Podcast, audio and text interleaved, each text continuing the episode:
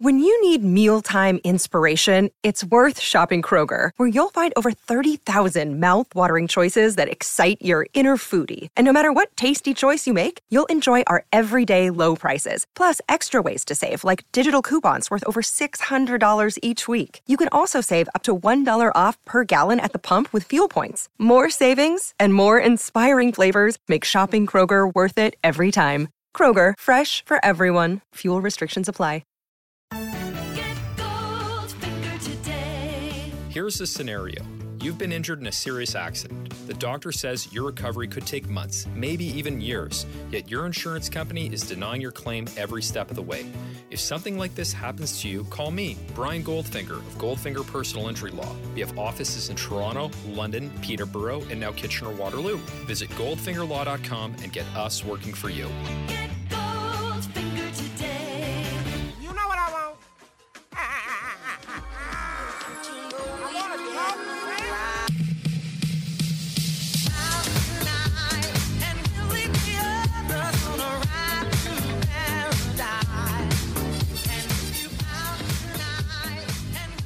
Hey, it's the Raptors Reaction Podcast. I'm Rose Samson Folk, and you're tuning in after the Raptors lost to a vaunting, vaunting, is that a term? The vaunted Jazz, I should say, who rained hellfire from downtown on them to the tune of 119 points to the Raptors' somewhat paltry in comparison and just relative to NBA offense. 103. That's right. 119 to 103. The Raptors lose this one to the Jazz, falling to 7 and 9 on the season. The Jazz now 10 and 5. And the Raptors, a lot of things going wrong in this game, a couple things going very right, but that didn't outweigh the things that went horribly.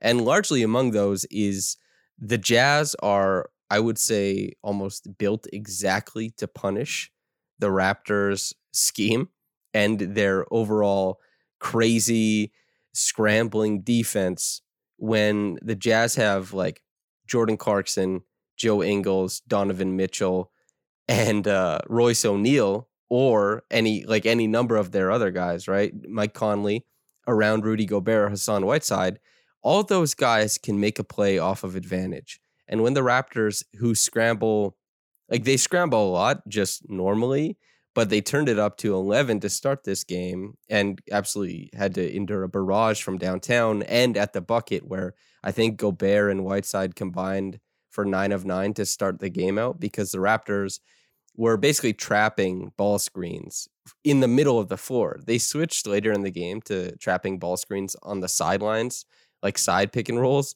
and that's much better. You there's just way less for a team to do, for a player to do. Like you have way less options if you're trapped on the sideline than the middle of the floor. The Raptors were trapping in the middle of the floor the ball was going to Rudy Gobert sometimes. And credit to Rudy Gobert, he was making great reads against the Raptors defense while in motion. And the Raptors tried to zone up and tried to make to put him in difficult decisions, difficult situations, but he did a pretty good job countering that. And when they would play the ball to the side from the middle, right? They're getting trapped in the middle of the floor. They play the ball to the side. The Jazz, who that's what they that's what they have. Gobert has the gravity rolling to the rim and he rolls to the rim. And then they have four guys outside of that who can handle. And no matter what, they had a guy who could pass, make reads, handle, or shoot, operating in these four on three situations that the Raptors were giving up by proxy of their scheme. They're just straight away, they run a ball screen, four on three, death, because the Jazz, that's what they do. When they have advantage, they attack and move off ball and they cut incredibly well. And they, that's that's their whole deal. That's their game. And so the Raptors, I mean, to some degree, like they had some successful possessions against it where that length really kicked in and maybe a passing read that Joe Ingles saw earlier in the game. He thought, I can get there again. And it wasn't really there. And Donovan Mitchell had six turnovers in this game. The Raptors forced 23. But when you allow 19 threes on 42%, it's just not going to cut it. And they shot 55% overall.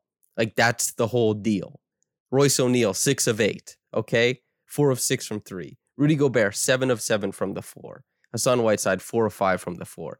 they're allowing easy shots to the bucket if they collapse out to the three point line. They're allowing easy shots at the three point line if they're collapsing at the bucket. And mind you, the Raptors' tags were all over the place. Sometimes they completely missed the tag, sometimes they would send two guys to tag. And then, even when the Raptors were switched to a more conservative scheme and were just trying to play either like you know the the level of the screen differs because screens are set at all types of levels but the raptors started doing it a few feet below it and then they started doing a little bit deeper drop.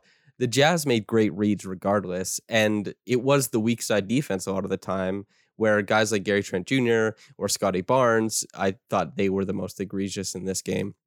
As far as off-ball defense those guys were just missing tags or their rotations were just blowing up the defense and while guys like Fred VanVleet and Pascal Siakam certainly weren't as potent defensively as their usual selves, uh, I didn't think that most of the breakdown started with them. And Khem Birch, I mean, Khem Birch has had a great year to start defensively, but in this game he wasn't good either. And you're left to wonder, well, how does he exist in this scheme where he's on the back end of these plays and he has to cover ground you know, as a guy, that's that's what he's doing. He's covering space defensively. He's not guarding a man. He's guarding a zone, and an increasingly large one that the Jazz are just picking apart with great reads, passes, shooting, all that. So the Raptors, like they got a little bit close in that second quarter with an absolutely fantastic run from Fred, where they switched up the looks. Right, they started trapping on the sideline. They went a little bit more conservative with how they were defending the ball screens, and then Fred just busted off. I think three triples in a row hell yeah, Fred, and the Raptors got back into it. But that was just a flash in the pan. The the Jazz kept working out what they wanted to do offensively. And Rudy Gobert, I thought, had just a monstrous defensive game. He was really good in this one. He, he really affected Pascal Siakam, who Pascal was not good tonight. Straight up, just not good. He needed to have the jumper going other games where Pascal has had good performances against the Jazz, which historically he has, it's been because he's willing to space out. He was a 36% three point shooter the one year. He shot like 40% on catch and shoots in 2019 20. That's a guy who, if the defense is going to sag, he catches the ball, he puts it up from three. He can hit five threes in a game, like 2019 20 Pascal Siakam. The jumper's still not there. He's still not super confident in it. And he wasn't willing to just try and make it rain from downtown. That led to him forcing things offensively, turnovers where he's trying to squeeze passes into too close of places. And like when he's taking the ball out, I'm sure people remember that was it the 2014 slash or dash 15 Hawks with where they had four All Stars, including Kyle Korver, and their starting lineup won what Player of the Week or some Player of the Month, I should say. Jeff Teague used to back because he was super fast back then. He used to back up and then burst into space and take guys in ISO that way. Pascal tried to do that on Gobert, but Gobert covers space just fine. Like there's different ways you can get him out of sorts and you can pick on the Jazz defensively, but isoing on Gobert is not unless you're Steph Curry, right?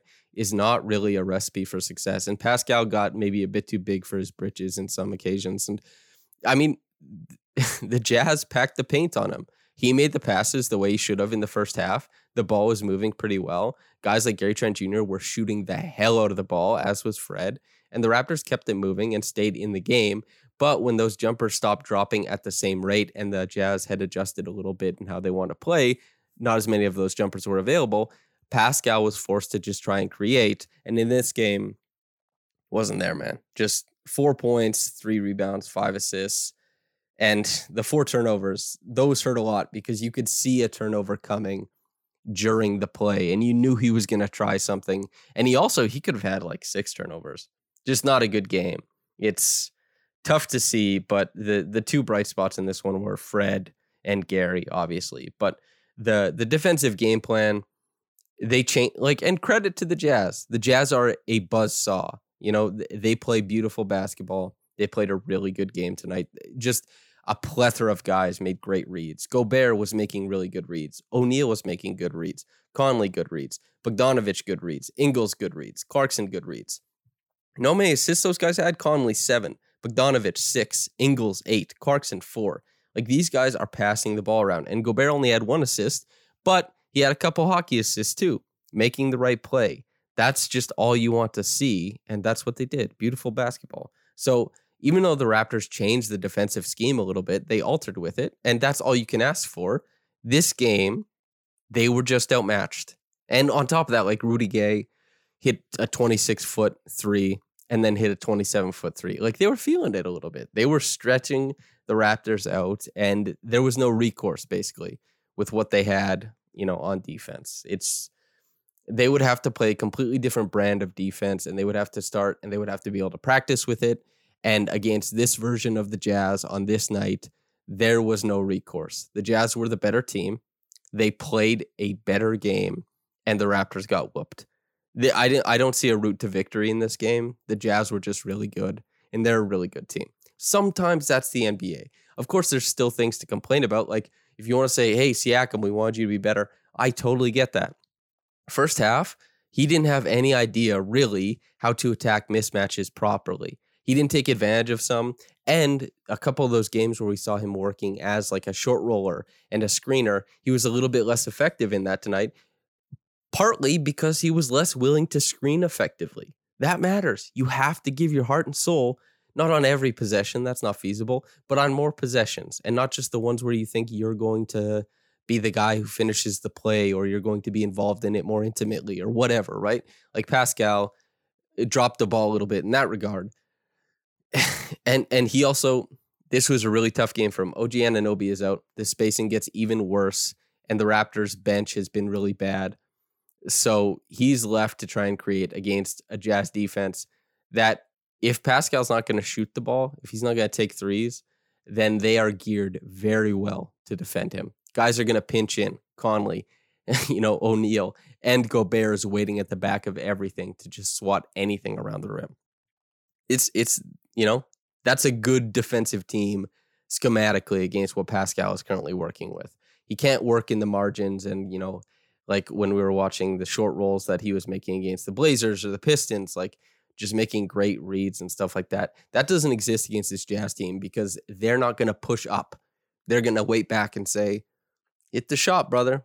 Let's see what happens. And yeah, in this game, that wasn't the case. The bright spot, though, Gary Trent Jr. I mean, just a wonderful game of counters. There are a couple shots that he made that the ball came to him. He made a jumper, but largely in this game, this was like a self creation spectacle. That's right, I said it a self creation spectacle. He was awesome. It, it, a guy would bite on a fake and you watch you watch some of these plays that an NBA player makes, right? And you say, "Oh, he could have gone this way." And you have the bird's eye view, so you have a way better view than the player does typically of the court. And you can see reads that players should make. Gary Trent Jr. was making all the right reads for his own scoring. And on top of that, shot 12 of 18, a really hard diet of shots. And like that's the thing. He's not creating easy looks for himself. That's why, you know, you have to let him plug in next to these other guys so that he plugs in, he feels out how he's playing, and he can, let's say, toggle how much he wants to take each game. He can start to press a little bit if he feels like he has it going, or he can fade a little bit and just become a spacer or a cutter, you know, alongside other players, and he can still threaten with his gravity and help space out these plays. In a game like this, he felt it, man. He had the hot hand. He kept it going, 12 of 18, and just I, I thought he was masterful, honestly, in the way that he got to his own shots. It, eh, he'd get a guy off balance and he'd go the perfect way. I mean, that up and under, that scoop layup on Gobert, that's not an easy feat to pull off. Not only to get Gobert up in the air, because Gobert doesn't need to jump to block shots. And he's he's not like a he's not a jump happy big. He he plays good, solid defense when he can just keep his feet on the ground. He's not worried about it. So he got him up in the air and then to scoop by him, stay square, and have the touch to lay the the layup off the glass because he was moving fast. You know, you have to decelerate that arm. It was really impressive. And Fred, I mean, finding Khem Birch, however many times, not even on the short roll, but like on the short roll twice, I believe, but nashing the pick and roll and getting to Khem Birch as Khem, like he's underneath the basket and Khem is floating into the around the charge circle area and he's finding lanes he's finding ways to get it to him. Really, in the first half, just a, a super nice pop of playmaking. And then the shooting. I mean, Fred has been so impressive this year. He's just, he's kind of blown my mind, really. Even though he's still not passing guys into layups, even though And like, don't I don't mean to be down on him, but like the shots he created for Khem in this game weren't really layups. Not not truly. So what? Fred isn't getting a lot of layups. He's not creating a lot of them either. But what the hell, man? He's just been so good at everything else. Just shut up, Sam. Who cares? Why would you care about this? He's been so damn good this year. He he has been all-star level. Without a doubt, he's been all-star level. So it doesn't matter. And yeah, just a really, really great first half from him. And then in the second half, I, he was still good. It just mattered less because the Jazz were buzzsawing their way through the defense. And Scottie, you know, a nice little pop from mid range, and especially the the reads he was making as a connective passer. He found Birch on a couple of those little duck ins and stuff like that. He he was really good too. As far as the types of shots he was creating early in the year, where he was getting like shooting over 50% from the floor and having like 18 to 18 to 25 game in and game out and averaging 18 a game. That's not really there anymore. That's not exactly there. But there's still lots of things to like in a game to game basis. The defense in this one, you know, forced a couple turnovers, but I think largely like defending in space was oh, it was an odyssey for him. It wasn't something that went super well. The bench, I mean, Malachi Flynn, two of nine. He's in a tough spot, man, because he's just put into these games like run the pick and roll, make shots. If a guy pops open, make the pass. But in this one, like the shots didn't go down. You can and you can see he adds a little bit of pop and downward momentum, even if he's not getting all the way to the rim. He's just a little bit more athletic, a little bit more sleek and quicker on ball than some of the players that the Raptors roster. And so he adds a different look, albeit not a successful one tonight. And the rest of the bench just especially Chris Boucher, like he he boarded the ball but offensively and defensively was really confused with the what he was doing in space and stuff like that. And Banton and Svi, this was a tough game for them as well because the spacing, right? Both these guys are guys who work well off of other players. That's where they are currently. And when, you know, by the time the second half rolled around and the Raptors were trying to make stuff happen, it wasn't shaking. Nothing was going on. It was a tough game from that standpoint. And I I wasn't super interested in what they were doing because it was a lot of it was really bad. So anyway, Reggie Evans Award winner. I'm giving it to Fred VanVleet. I didn't give it to anybody last game. I was like, man, they didn't really, nobody provided that pop, but I'm to give it to Fred tonight. A lot of miles on those shoes. You know, he's gnashing the pick and roll every second possession. He's got a lot of places to go. There's a lot of work, and he hustles, man. Steady Freddie. Do that time. Oh God, I see the quick reaction comment, the top one. Okay, let's talk about it. Ah, okay. Top quick reaction comment from Alex Costa. Quote, it's honestly time to move on from Pascal. He clearly needs to play with a number one option to unlock his talents, and that's not with the Raptors. Use him, Flynn, Boucher, and Dragic to get back pieces we need. I feel with a true good center, this team would be a, a contender. This is Scottie's team now, so let's get to work. End quote. Dog, I What do you mean a true good center? Like Richaun Holmes is a true good center. He's in all star contention early on in the year with Sacramento, and the Raptors wouldn't pay him $12 million a year. An absolute bargain. Okay. They walked away from the bargaining table. Okay. There was a, a true good center that was available, and the Raptors said no. Okay. And Pascal, he clearly needs to play with the number one option you can make $31 million a year and still play with the number one option. Khris Middleton made $36 million last year. Jrue Holiday made 30. They were both not number one options and they just won a chip. Tobias Harris makes 36 million. Guys who are making the same amount of money as Pascal, okay? Roughly. Kevin Love, Andrew Wiggins, CJ McCollum, Ben Simmons, D'Angelo Russell, Gordon Hayward, Blake Griffin, Tobias Harris, Jrue Holiday, all in the same ballpark. Here's the thing, man. Max contract does not mean he's making $48 million a year like Russell Westbrook. It doesn't mean he's making $44 million a year like John Wall. He's making 31. Most of his contemporaries are worse players than him in the same contract range. Just the contract thing, you you gotta approach it with a little more nuance. Move on from him you have to know who you're trading for, and they have to be able to do it too. You can't just wave Pascal out there and say, "Hey, can I have a trade?" What are we doing here, man? I don't get it. Anyway, Alex, thanks for writing in. Uh, yeah, thanks for listening, listener. I hope you enjoyed it. Uh, yeah, enjoy your night. Thanks for tuning in, whether you got into it in the morning or at night. Have a blessed day and goodbye.